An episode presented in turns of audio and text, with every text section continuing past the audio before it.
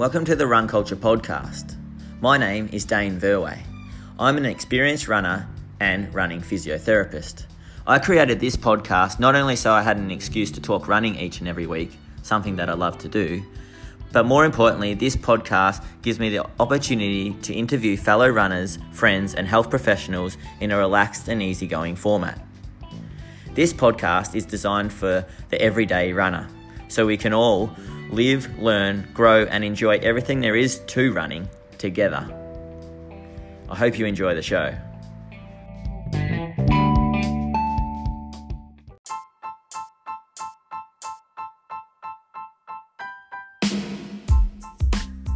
On this week's episode of the Run Culture podcast, I interview race director for the Two Bays Trail Run, Rowan Day.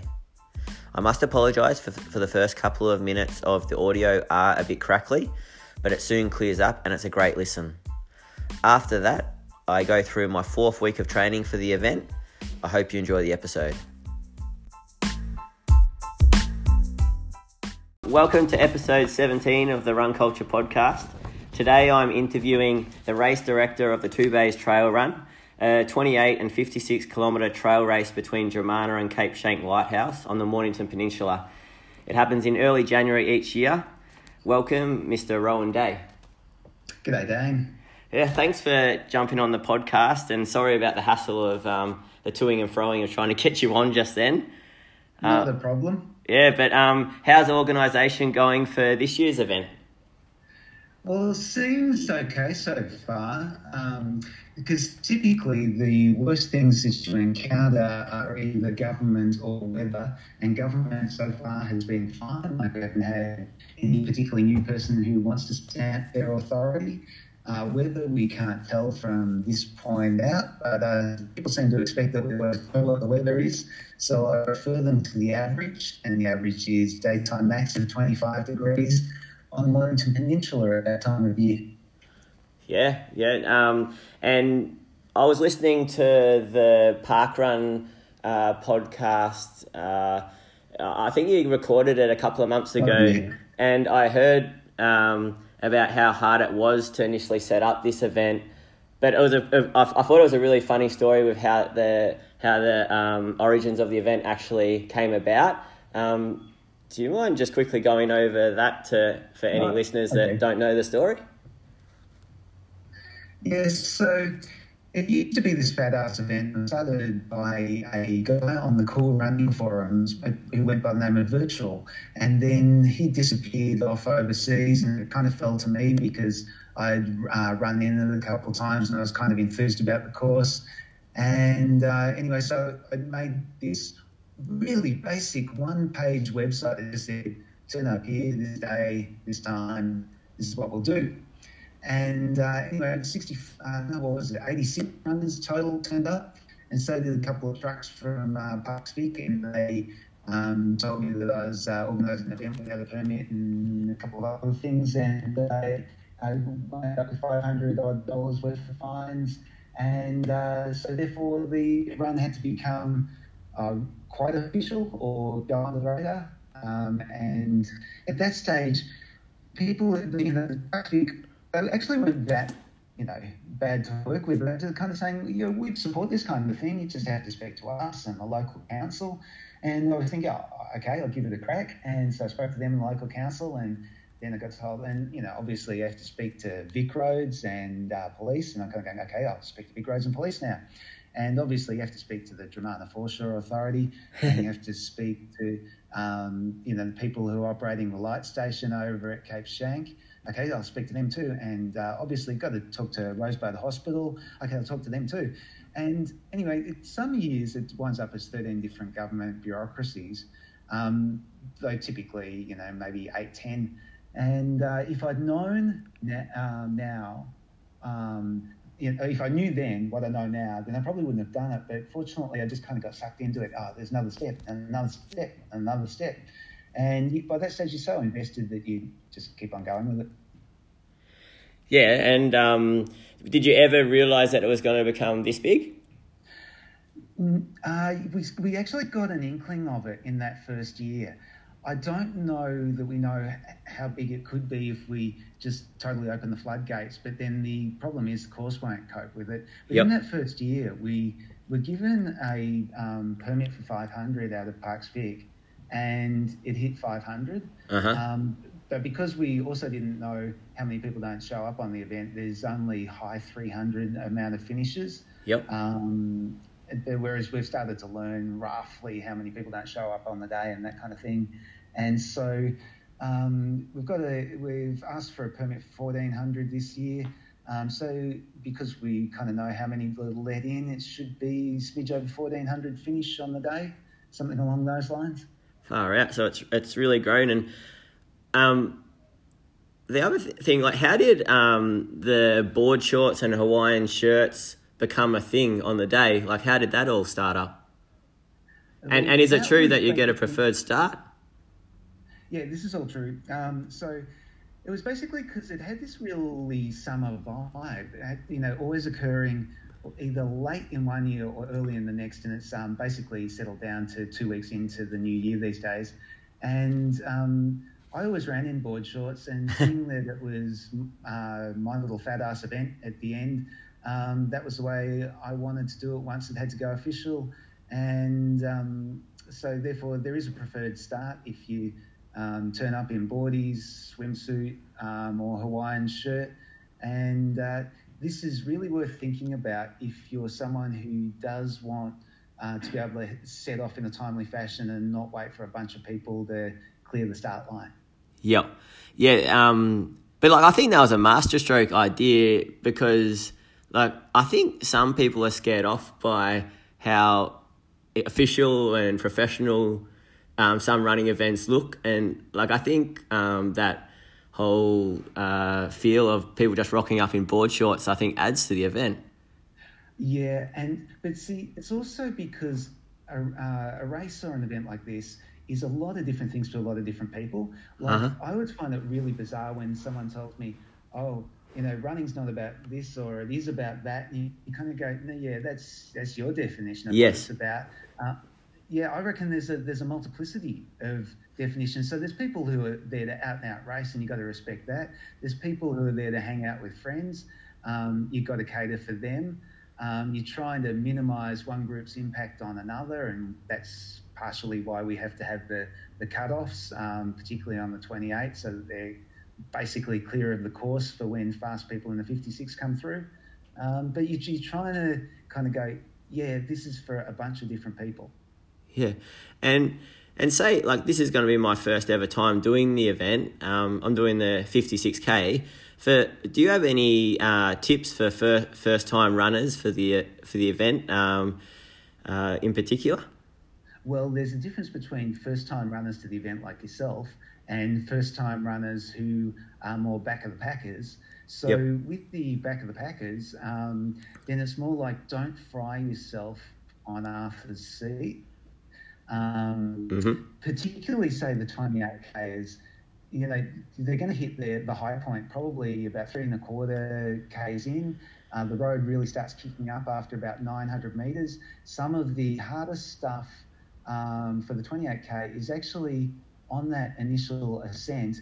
And if you're a 28K who's just going to make it, that's that's a place not to fry yourself. Walk if you have to, Yep. and because you've got plenty of um, relatively easy running after you've gotten up and over Arthur's Seat.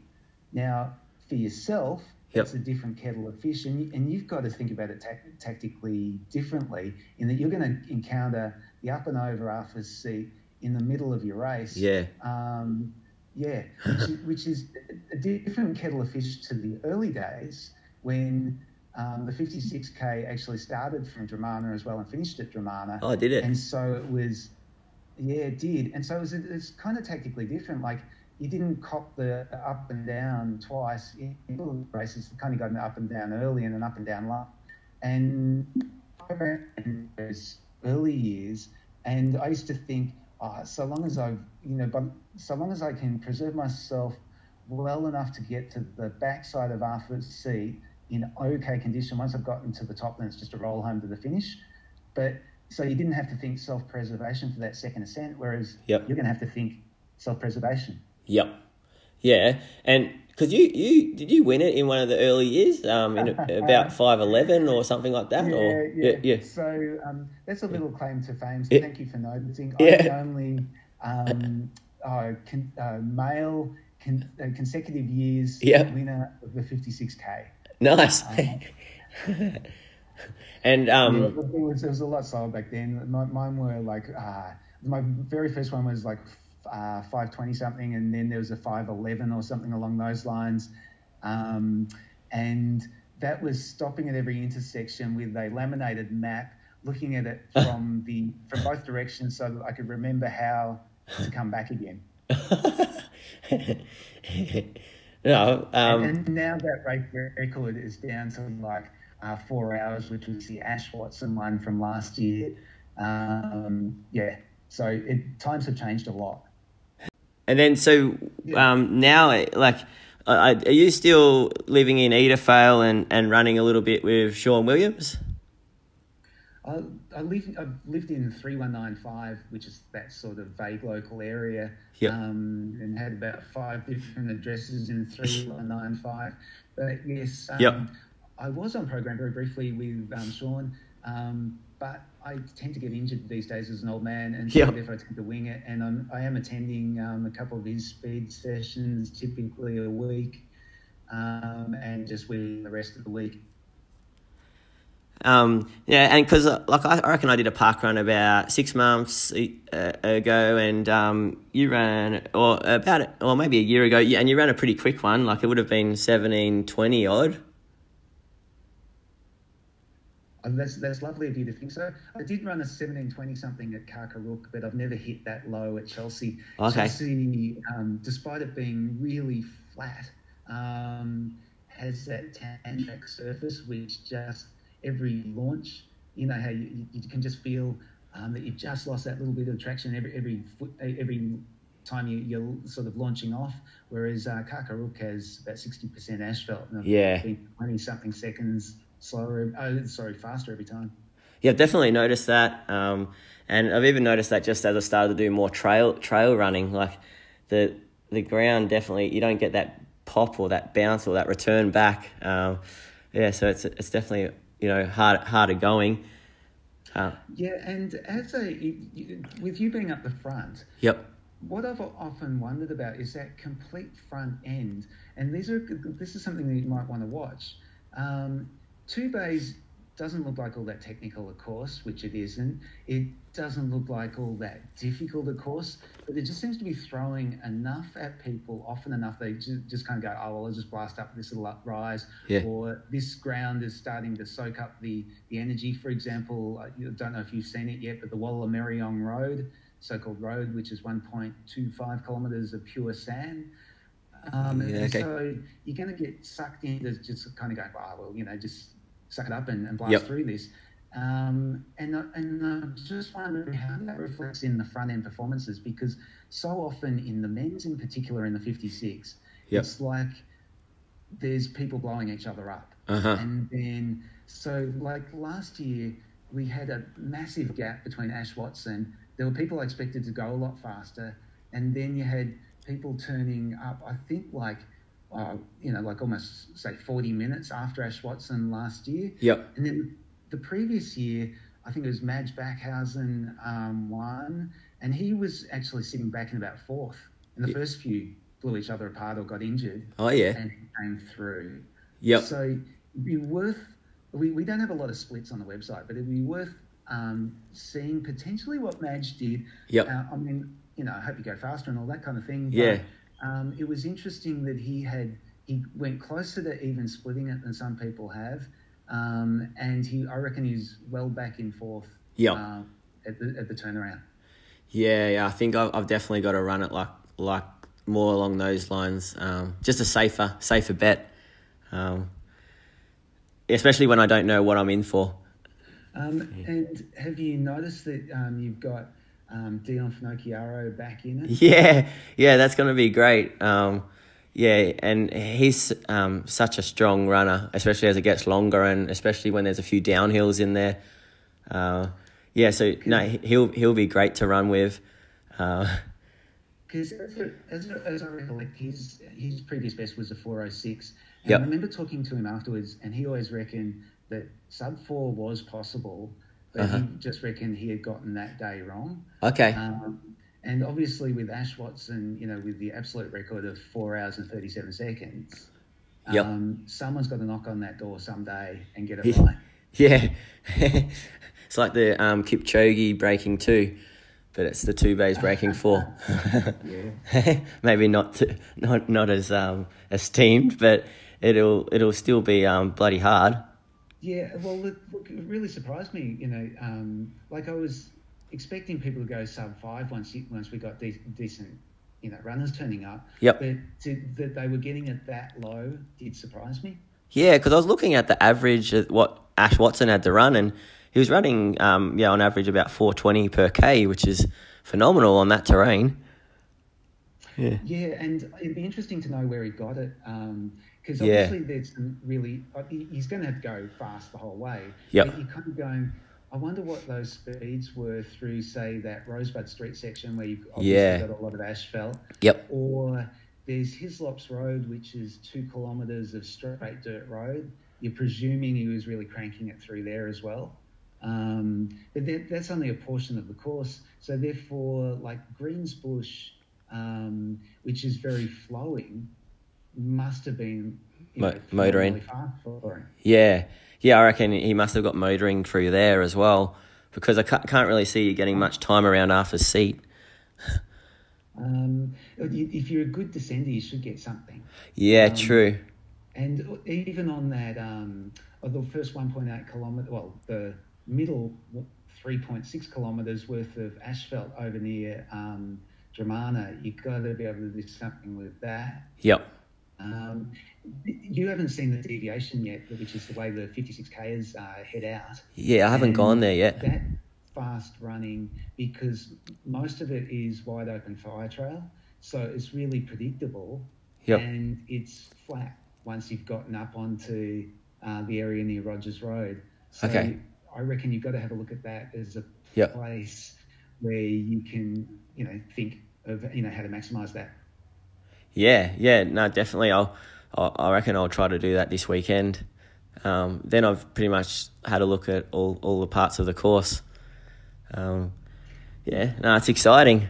Uh, As far as a few other names that, you, that um, Yep. I haven't really been through the looking through the, the entrance at the moment because what we tend to do is run a competition to say, um, you know, what are your podium picks, and then it's really interesting to see some of the people's responses. Obviously, some people just you know vote for their favourite person. Yep. But but, but um, an example of someone who comes up with good analysis is Campbell Maffett every year. Oh, yeah. Goes through it really analytically Yep. and and gives us some great feedback of who to watch for.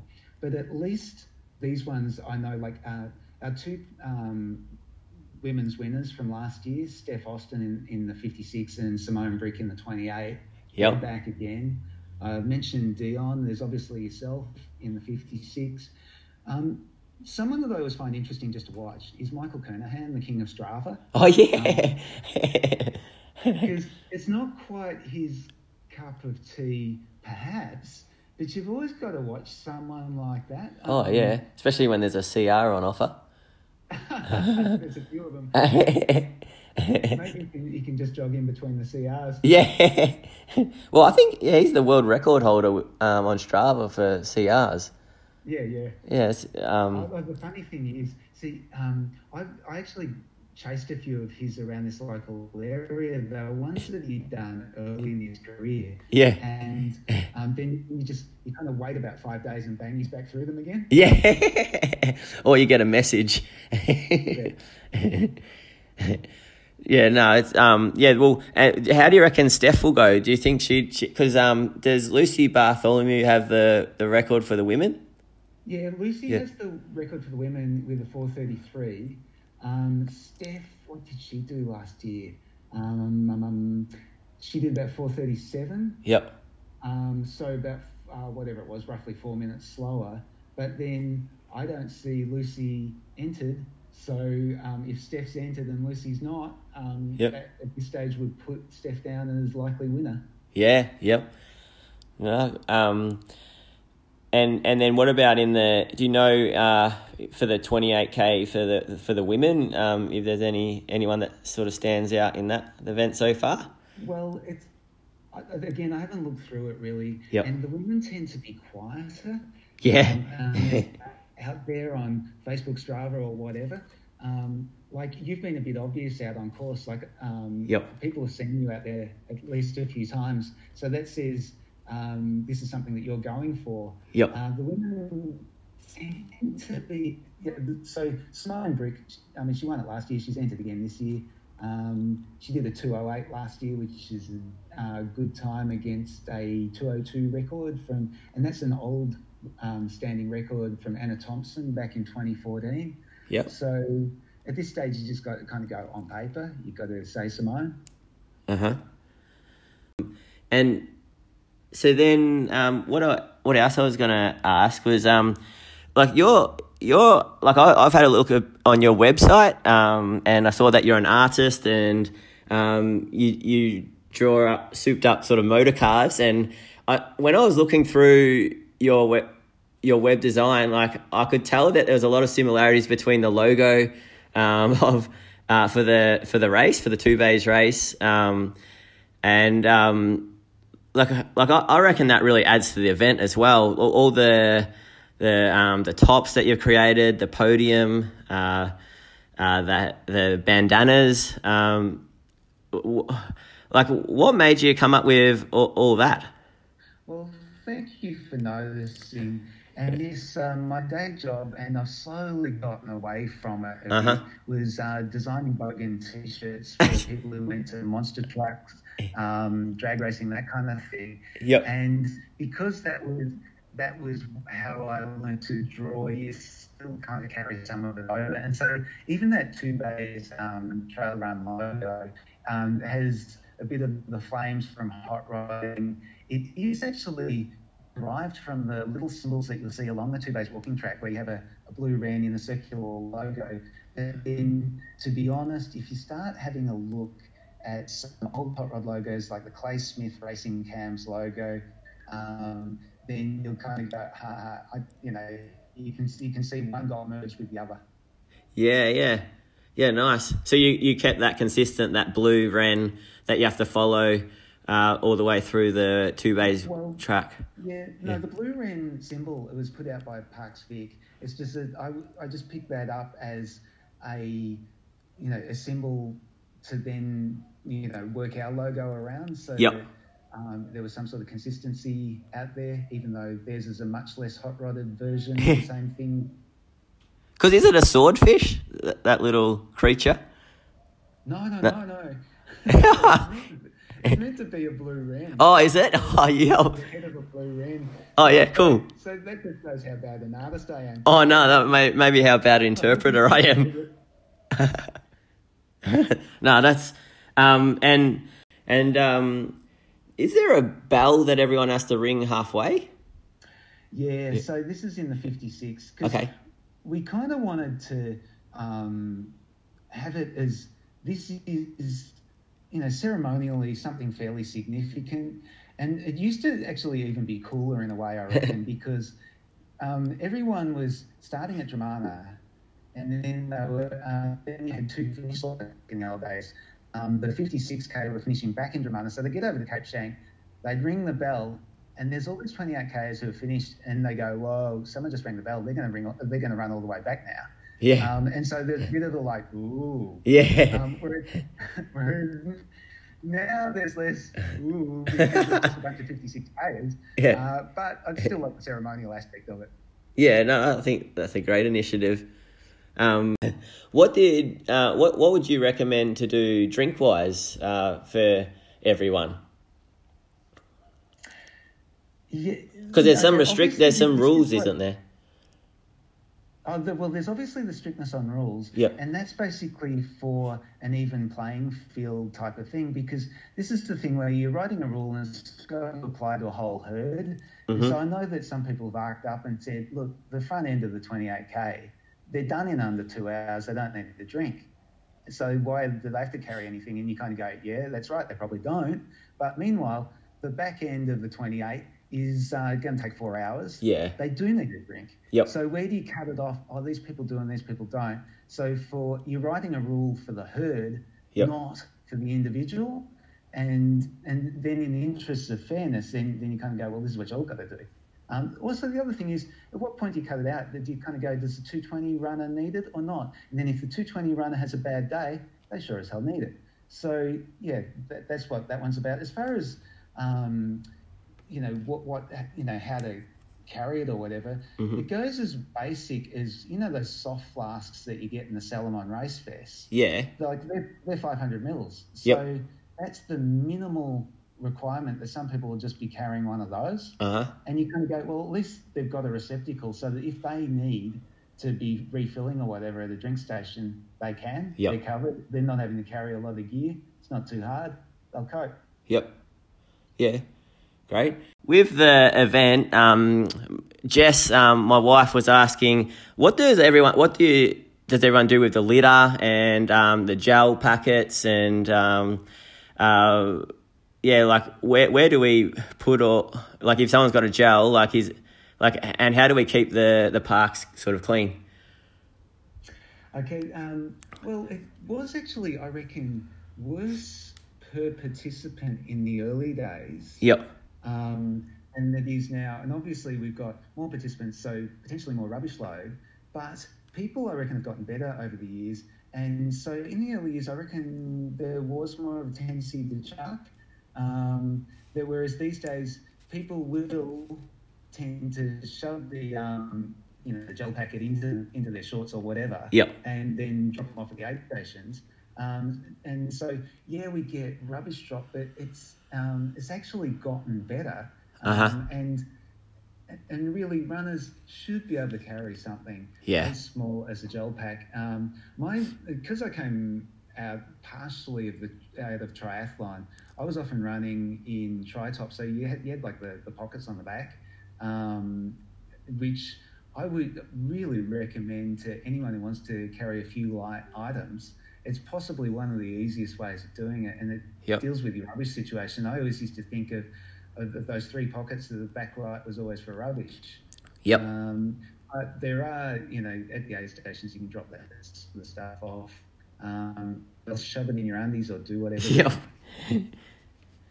now, um, like you're now you're you're a race organizer for the Wonderland run, and you used to be the race organizer for was it the roller coaster run, and then did you sell that one? Or Yeah, that one sold it to um, Sean Greenhill um, because I was feeling a little overloaded at the time. uh huh. Um, as far as other things that I'm involved in on the sort of race directing front, Yep. I don't say much about these ones because I'm sort I'm sort of doing it on as a person for hire, but I'm doing bits and pieces of work on Sole Motive's events as well. Oh yeah. Um, so um, I'll like course director for Melbourne and uh, do some work on Sydney Mother's Day Classic and other little bits and pieces through the year. But so- sort of like that, that's only me, you know, basically as employee. Um, but it's it's kind of good to have those experiences as well. Yeah, and so Rowan did all all that uh, career path open up from two bays, and uh, from that that day when you did have those uh, eighty six uh, runners um, without the permit, and then it sort of expanded from there. Yeah, it did, and I actually bumped into the um, one of the guys who who wrote up the tickets on the day. I bumped into him while was helping out at Devil Bend Half Marathon, and um, and when we were sort of joking about it, I said, "Mate, that actually changed my life." um, it was it was a really odd experience, and I don't know if I should be thanking you or not, but I thought you might find it interesting. That that one of those little things you did, you know, you wrote out some tickets one day, and it changes the course of someone else's life. Yeah, it's pretty pretty incredible, isn't it? Just that yeah, that moment in time. Okay. And then um, yeah, just just quickly because I'm I'm wary of holding you up, and um, just wanted to ask you two more things. Uh, what what are your top three highlights from the two bays uh, trail runs history. So looking back over, because um, this year it'll be the tenth event, won't it? This is the tenth. Yep. Um, and you put me on the spot with the top three. yeah, um, or you know something like that. Just a few highlights. Really, um, the things that are kind of sticking in my mind are the, the initial finding, then that resist yep. because it's so instrumental getting started. Um, the first one of knowing that it that it sold out, and actually just that sigh of relief that while it may not have been the most pro run event, that we got through it. Um, and that it was going to work. Yeah, yeah. Like I just remember um, Katrina, who's been such a big help over the years, as sort of like main helper. You know, um, just after we sent everyone off, then she gives me a big hug, and it was just like a big hug of relief. That was that was the overall feeling at that time. Um, ooh, and then probably the it, it's probably the um, the change of course from everyone starting out at Dromana and having two finish lines to going to have um, two start lines and one finish line, that meant that we could uh, run things uh, more smoothly and bump up those numbers a little bit. Um, so yep. I've given you three sort of the memories yeah. from it.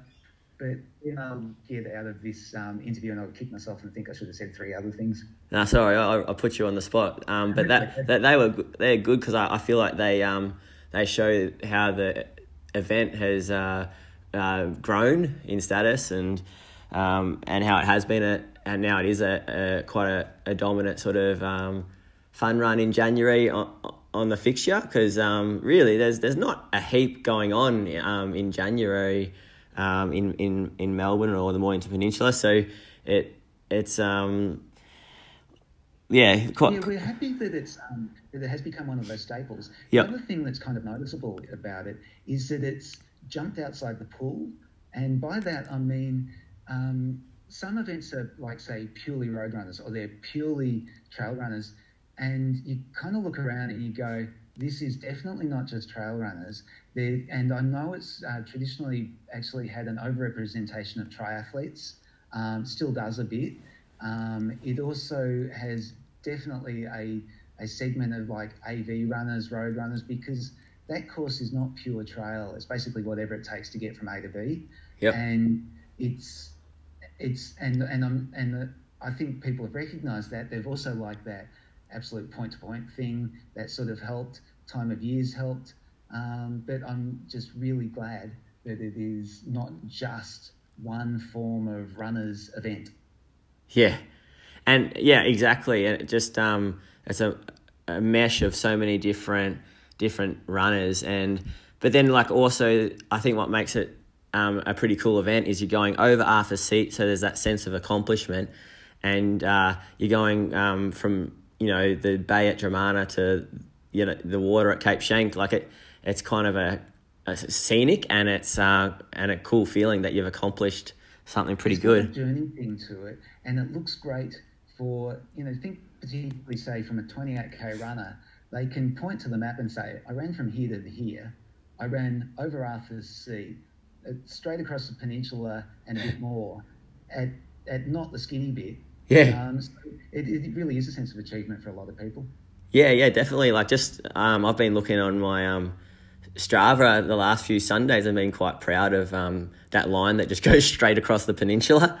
Um, yeah, and and then um, the the last last um, couple of things was uh, volunteer wise. Uh, I've heard from a lot of people that you you just get this um, great sort of um, community of volunteers, and everyone seems to be quite happy to be there, and and they're all dressed up.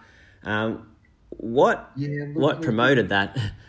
We've been really fortunate with the quality and the quantity of um, volunteers and the way that they take it on. Like they're not just volunteering; they're sort of making that area their own. Um, and on, I feel kind of you feel proud and humble at the same time at, at two bays because runners will finish and they're thanking you um, as race director, but they're, they're really often thanking you as a representative of all those other people, and you're getting thanked for the kindnesses of so many people who have spent a long day out there.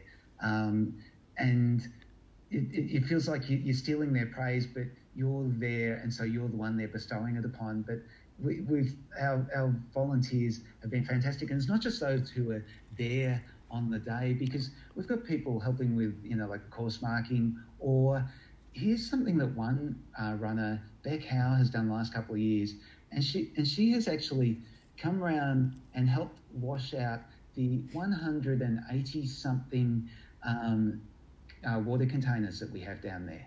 Oh, jeez. And, and, that is unsung he- hero. Yeah. Gee, that's awesome. it, it, it is. Uh, she's a very lovely person, but these and these are the sort of things that people are doing. There's also the often unthanked task of the judge who's looking through. This year, they'll probably have to look at 1,900 pieces of qualification data, um, and that is hour after hour after hour. Now, some people are really nice and they put in a link. Other people so put in absolute rubbish in their yep. um, entry form, kind of not thinking that there is actually a person on the end of this who's actually going to have to sift through time surfing for you. Yes, yeah, uh, that's stuff that you don't even think about um, as a oh, like as a participant. So. Like all that behind. In a really nice link that was easy to follow. Yeah, I did. um, and what? Oh, just noticing like there's a few um, um, like weeds, like um, overgrown sections on the on the course. Is that just part of the challenge? Like we just run through that, or does you were behind on your Facebooking? Oh. no.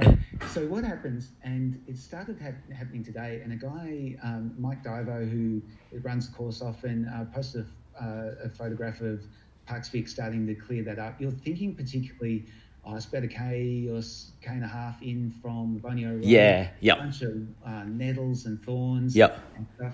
Yeah, that um, grows back every year. Yep. They started hacking into it today. Um, Parks Vic have gotten good about doing some of the slashing and stuff in the lead up as well. They'll probably do a last. They'll do a slash of the deviation in the week leading up to the event. Um, you'll notice that there's a bunch of broken boards. Um, oh, they yeah. tend to replace those in the several weeks prior. Yep. Um, they've uh, PM'd me and asked for locations. So if um, run, if runners notice stuff, um, feel free to get in contact with me, and I will pass it on. But there's not much point saying there's three trees down in Greens Bush. Yep. It, it's, it's what is really useful is when you can say 2.5 k's in from the Boneo Road or whatever. Yep. There's a tree now. Yeah. Um, that that sort of stuff is really useful, or if you can give um, some sort of geographic location. Great. And last thing, so the future of the event, w- where do you see Two Bays trail run in 10 years' time? In 10 years' time, I'm starting to think about retiring. Yep. uh, but but um, the sort of things that I'd be looking for is I would actually like to see the 56k grow as a um, larger component of it because historically that's where the thing started as a 56k run, and I do like that people get to do the 28 and but I um, I really hope that the 56k strengthens, and this is definitely the strongest year that um, we've had on numbers. At the moment, it's sitting at about 440 um, in the 56k. Yep. Um, I'd like to, to see if we can eventually get a little more parking over at Cape Schanck. Um, we've run into some bureaucratic issues on that one. Um, so it's, it's, mainly about finessing and really cementing it as this is the thing you do in January as a Melbourne runner. Yeah, yeah, nice. Well, like I already see it as um as a as a pretty big event, and um and a lot of so many people already know about it. Um, so it's well on the way. Um, is there is there anything else, Rowan, um, that you want to finish on or, or want to say or um, no, yeah. no, hopefully I've given you enough that you can you know go through there and weed out the dross and come up with a couple of things to post in your podcast. Yeah, no, like I, I, I, I really enjoyed the chat. Um, uh, and thanks so much for the time. I, I really appreciate it because um, I know I'm taking time out of your day and. Uh, no, th- thanks so much. And you're you're you're yeah, got you're busy obviously at the moment. Yeah, I'm busy, but but you kind of want to convey the enthusiasm and thank you for you know putting it out there so it's on people's radar. No, too easy. It's um I'm keen as for it, so um and I like talking about running, so um no. And all the great. best with uh, your race on the day. Don't blow yourself apart. You know, come come through with some really good time. Yeah, th- thanks so much, Rowan. Uh, yeah, I, f- I feel um, a lot more um, uh, uh, the last three weeks I've definitely learned a lot, and um, there's still still a fair bit of training to go. So hopefully I can practice the downhills because uh, I think that's where I've definitely noticed this week that I I um, was a bit timid and um, not super strong um, at. So practice a few of the downhills. That adaptation of the legs to handle yeah that knock. Yeah, exactly. So just going to keep doing it um, over the last next next four weeks or so, just to hopefully get some last last bit of adaptation. and yeah, and, and check out that deviation. Not that there's much out there to worry you, but I just want to make sure that um, the front end of the field knows where they're going. Um, and check out the Walla Merriong Road as to how you're going to work that one. You know, one and a quarter k's worth of pure sand. Yeah, is that the deviation? Yeah, it's yep. the last bit of the deviation yep. uh, at the end of Hislops Road. Yes. Yep yeah, I'll, I'll check that out this weekend. Is there another group run this weekend? There is or? another group run. So Chris Wait. O'Brien's running one. Um, I'd have to look it up as to where he's starting from. But uh, check out the Facebook group, and yep. uh, there's a couple of series of um, runs um, that people can participate in so they get some familiarity. Yep, I sure will. All right, thanks so much, Rowan, and yeah, th- thanks for your time. No, thanks, Dan. Okay. Bye. See ya. All right, on to my weekly update. This is week four of my build to the Two Bays Trail Run, so I hope everyone's enjoying the ride. This week, I ended up, like I said last week, doing a park run, a really big long run over the Cape Schanck course. Uh, then I went on and did just one other session in the week with a whole heap of jogging. So on Wednesday, I did a bit of a session as well. Then the plan was for uh, Saturday coming to do Goldfields 24k and another sort of 45 50k Cape Schanck run. How did park run go? Yeah, so I woke up pretty early on Saturday and got to Hastings Park Run at about 7.15, so allowed plenty of time for a good warm-up. Got the four percenters on, and I employed the services of Lockie Eno and Jess Dunsmore, a couple of athletes I coach for to pace me for till 3k. So I was pretty serious about getting mattresses record. Uh, I really wanted it. Um, conditions were good. The wind was in that favourable direction where it was a headwind on the inside of the course where there's largely it's largely covered by trees and it's a tailwind on the open side of the course near the near the water.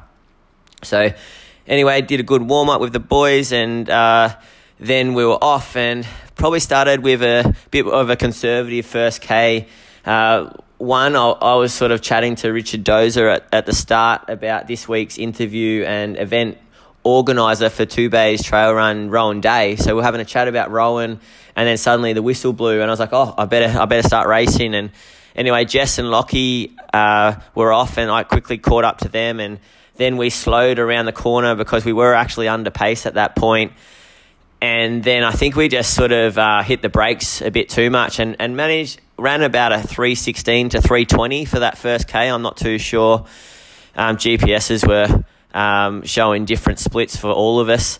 Uh, and then we slowly started to get rolling and uh, yeah, sort of um, started to get rolling um, at about 1500 meter mark and Jess and I started sort of pushing it a bit and, and ran a couple of uh, probably 309s or um, thereabouts. So we got to 3K in 939 and, and ideally I wanted to be about 927. Jess dropped out and then it was sort of up to me to sort of um, sort of try to get down and, and, and speed up the pace at the end. And I was feeling pretty good. Like the the idea of having them there, it's amazing what that does to relax you and having other people around you, so you don't feel like you don't get all negative, feeling like you're overdoing it or pushing it, and and just you're seeing them do it, so then you think you can do it, and it's amazing what it does to the mind and how comfortable you start to feel, and and they were blocking the wind as well, so yeah, got to three k. Um, feeling pretty good, averaging 313s, but knew I had to get down to 309s.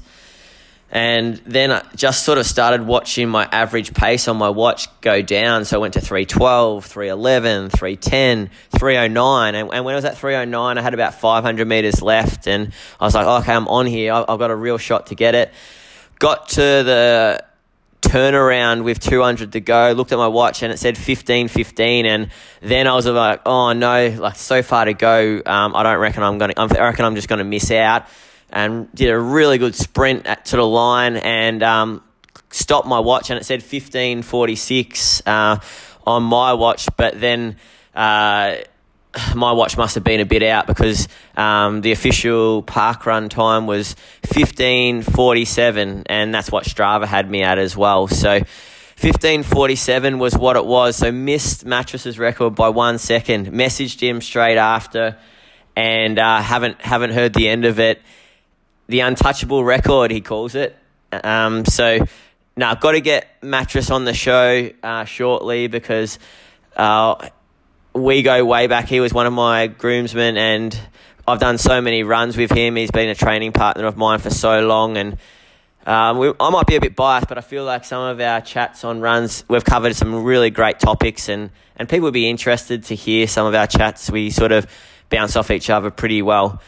Uh, so yeah, that that was a bit frustrating. I have to go back there um, in the next month or so to to try to finally get this record that I keep talking about.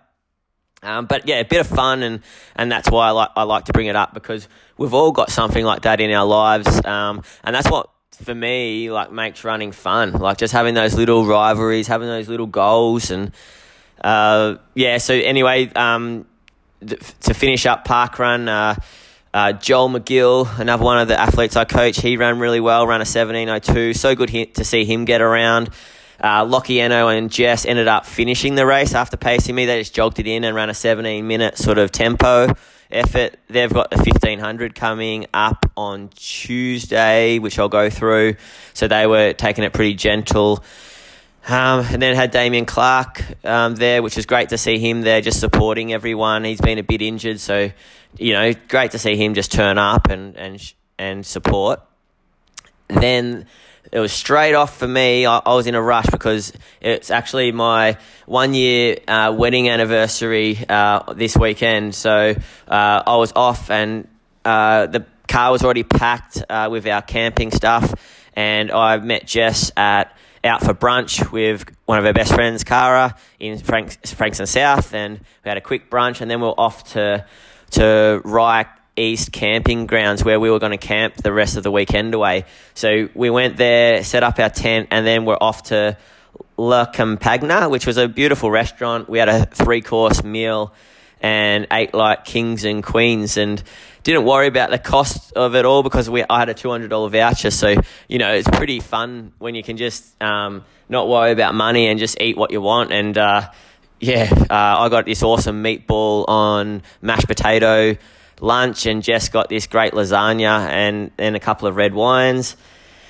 And then it was back off to our camping site. It was a bit windy actually, so it was um, hard to set the tent up, and it was a bit cold. So we were just sort of in, in our in our tent, sheltering, reading books, and um, cruising around that afternoon, which was which was good fun. And then just went for a bit of a walk while I went for an Arvo run and I hit 8K at 440s, felt really easy. And I always feel like that on my um, run, Arvo run after a good session in the morning.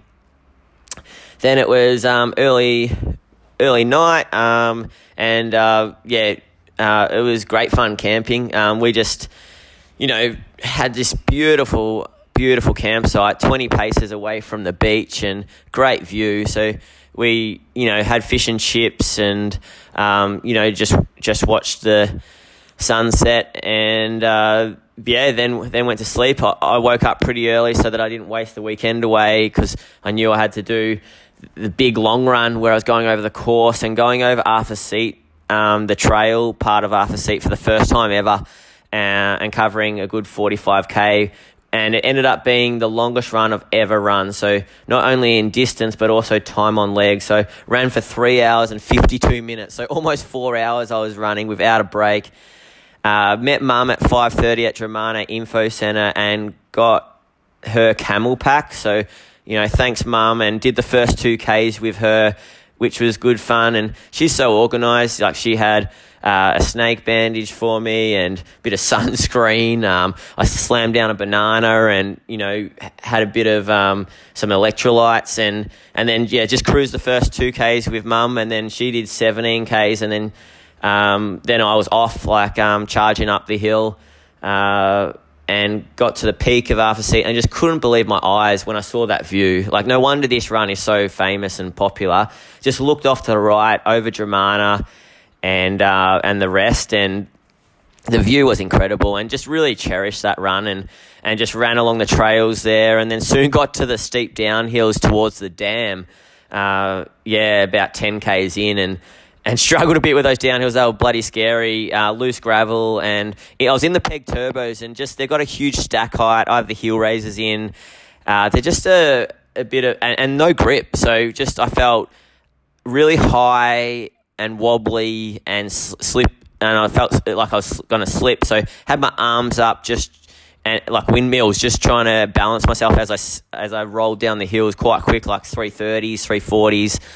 Um, it just felt out of control and, and a bit scared, like I was going to fall, or I just didn't feel like I was doing it well and didn't feel that strong. Like even five minutes, ten minutes down the track in the long run, legs still felt a bit tired and, and weak um, from those downhills. So that was an eye opener actually, and I actually coped really well with the uphills the whole long run. It was just the downhills that I really noticed I, I struggled with. Uh, met Jess Dunsmore halfway at the 22k mark. Organised to meet him at 7:45 at uh, Road. Turned around with him. Just kept sipping away at the CamelBak. Absolutely loved it. Fitted really well. Enjoyed just being able to drink whenever I could. Took me a while to work out how to use the straw, but once I worked out that you had to really bite it um, on the, in, with your um, uh, deep in your mouth. With um, yeah, I, I noticed that oh, it was so easy, and no, drank about 800 mils of water, and heart rate was about 150 beats average for 510 per k average for the whole run. Uh, yeah, fantastic experience, and after that went straight to 7-Eleven and. Uh, slammed down a banana, a pie, a chalky milk, a Gatorade, uh, and a kombucha um, and, and then was was um, back back to the campground and um, had a had a Greek yogurt with Jess, and um, then we just relaxed the rest of the day. You know, a good two or three hours at the campgrounds. Slowly packed up and then headed our way back to Mount Martha. Had lunch at the Milk Bar Cafe uh, and had a bit of a gelati and uh, then had a really easy afternoon just at home back in Frankston great weekend. Then it was on to Monday. I had work on Monday. Uh, just did 70 minutes easy. Uh, thought I was going to really struggle, and I did feel really tired. It was 37 degrees when I started. Just ran it along Seaford foreshore, but really got rolling at the end there and averaged 439s. Uh, had a massage just before it to help with my recovery. 30 minute massage just for my back and legs. Really needed that massage. Uh, but yeah, was really happy with how I you know, how I recovered the day after a three hour and 52 minute long run. Finding that I'm recovering pretty well from these slow efforts, uh, but actually also finding that I reckon I've lost a little bit of uh, weight. Uh, I don't have much weight to lose. So that's actually what I'm really conscious of because I, I know that means that because um, I'm just out there burning so much energy, uh, it means that I'm bit, I've, I've got to be really conscious of eating heaps, just stacks, so that I, um, you know, aren't an injury risk um, with this change in training. Then got back home at 7 p.m. Did my this week's interview with Rowan Day, uh, the event organizer for Two Bays, and loved um, chatting to him. And one of the best parts of this whole process of doing the podcast and, and my build towards Two Bays is I'm meeting some great people, and you know, really enjoyed the chat with Rowan. I apologise for the first two or three minutes of the interview. Um, it is a bit crackly, but it soon um, comes good.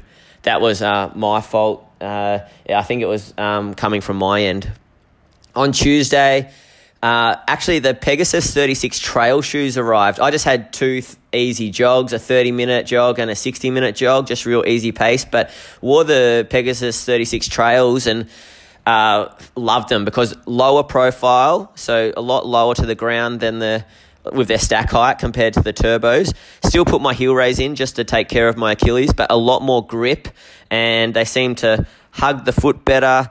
Uh, the foam seems to wrap around your foot, and, and the laces uh, with a thin ton seem to wrap around your foot. So you just feel like you're on this low profile shoe. Uh, still got a 10 mil heel toe drop, but I put a 6 mil heel raise in. So still very friendly for the Achilles, but lower profile and a lot more grip, which uh, I, I, noticed on the weekend in that long run. I, I think I'll benefit from for the sandy surfaces when I do them, but also those downhill surfaces where I thought it was really gravelly. Actually, on those downhill surfaces, had a quick chat to mum, and she was like, because she did the 17Ks on the weekend and she did two bays last year, and she's like, there are some alternate sort of routes off to the side, uh, so you don't have to go on that gravel. So I might try them out next time as well. But I'm also, um, from a running technique point of view, I've always struggled on the slippery surfaces and always been a lot quicker as soon as I jump on the road or on the track. And I think it's a little bit down to me having a bit of a high back kick um, and I sort of uh, really flick through the ground, claw, claw the ground rather than stab it um, and plant my foot. I really just sort of whip it. And uh, I, I feel like, you know, the cartoon, The Roadrunner, um, before the Roadrunner actually takes off, I feel like I'm just. Tr- running on the spot. Um, so I'm, I'm hopeful, this is my theory, that these trail runners will give me a bit of grip so that I can sort of get some purchase so it's sort of like a, a track race or a road race. That's the theory. So yeah, 30 minute run uh, early on Tuesday after the gym with the guys I coach and just did it at Frankston Reservoir and did the first 20 minute warm up with Joel and Ned Buxton and then they were straight into a 10 minute tempo. So, you know, we were averaging 530s for the easy warm up, and then we did 330s for 10 minutes for their tempo. I sat and watched while they did six one minute hills just at the reservoir. Um, so, yeah, a nice sort of traily kind of surface for me to try the trails and the peg trails out. And yeah, initial impression is they're a nice shoe, and I reckon I'm going to race in them. But you know, time will tell. I'll practice some long runs in them and wear them in. That afternoon, it was then off to cool stores with Remy, my dog, and did a real cruisy 60 minutes at 458s. And I also did a heavy strength session in the gym. So just really conscious of that weak leg feeling that I had over the weekend um, on the downhills and conscious of what Ash uh, Raymond Bennett said that you need a lot of leg strength to cope with these uneven terrain and the up and downs. So, to do two real heavy gym sessions a week for the next month to make sure I'm quite strong in the legs um, to cope with the trails. Uh, later that night, um, Jess Dunsmore and Lockie Eno, like I just quickly mentioned before, had, had the 15, their 1500 at Milers Club in the B race and and they actually came first and second in a real impressive showing. So, like as their coach, like that, I was so wrapped with how they ran. Like on, I was watching on the live stream, and just with three hundred to go, they just both went bang and uh, yeah, ran a fifty eight and fifty nine last lap. So was really impressed with those two, and yeah, that that was that was pretty cool to see um, Tuesday night. Wednesday, I then had my only other session for the week, other than all the jogging I've been doing, and uh, so other than the park run and that real long run on the Sunday, I did a 90 minute sort of tempo. So the first 60 minutes was um, at four minutes per K, and then the next 30 minutes was at 330s roughly. I did it at Braeside Park because I wanted to practice running once again on the slippery surface. Um, so that, that more trail run kind of feel. So sort of like Hislops Road for two bays, and also that 1.2k uh, sandy diversion that Rowan Day was talking about. Uh, ended up averaging 403s for the first 60 minutes just with my headphones on, just trying to chill out. I didn't feel that flash in the morning, and you know, it was probably um, just because I'm still tired from the Sunday. And then uh, just having the headphones on distracted me, and it made it feel just so much more manageable. Took the headphones off and the hat off at 60 minutes, and then just felt you know, lighter and ready to go to hit some 330s and ended up averaging 333s for the last 30 minutes and heart rate sort of showed that it was a strong effort. Like I, my heart rate was just at 150s the first hour and then it got up to 170s um, for the last 30 minutes. So, you know, that that's um, still a little bit under my marathon pace, but it was climbing. So I think it felt like marathon effort um, out there. So no, that that was that was a really good session, and uh, yeah, I was glad once I was done. Covered twenty three k's in the ninety minutes, um, and and got got some good practice on that slippery surface. Uh, then I was off to work, and then it was Thursday. So Thursday just had a forty minute easy run in the morning at Ballam Park. I just did the warm up and warm down of the for the guys that I coach and watch them do some one k reps. Um, and then I had a bit of work and then did a heavy gym session again in the afternoon on Thursday. Um, was really happy with that gym session, pushed some real heavy weights and, and then did 60 minutes easy once again with Remy along the Cool Stores trail, uh, like I had um, done earlier in the week um, on the Tuesday. And then on Friday, uh, I've got planned a 60 minute easy, and then Saturday I'll go to Goldfields, like I said, to do the 24k trail race. Then have my staff Christmas party, and then Sunday I'm trying to work out a run with Mark Gergis and uh, Ashley Raymond Bennett at Cape Schanck. Um, but I do have I'm I'm doing the, I'm going to the President's Cup golf, so I'm either going to have to do it really early before that or um, later in the day, and I'll I'll work that out um, as I get closer to the day. So that was my week. Uh, yeah, wrapped with the week, and hope you're finding it interesting. Um, yeah, I'll be back next week with some more.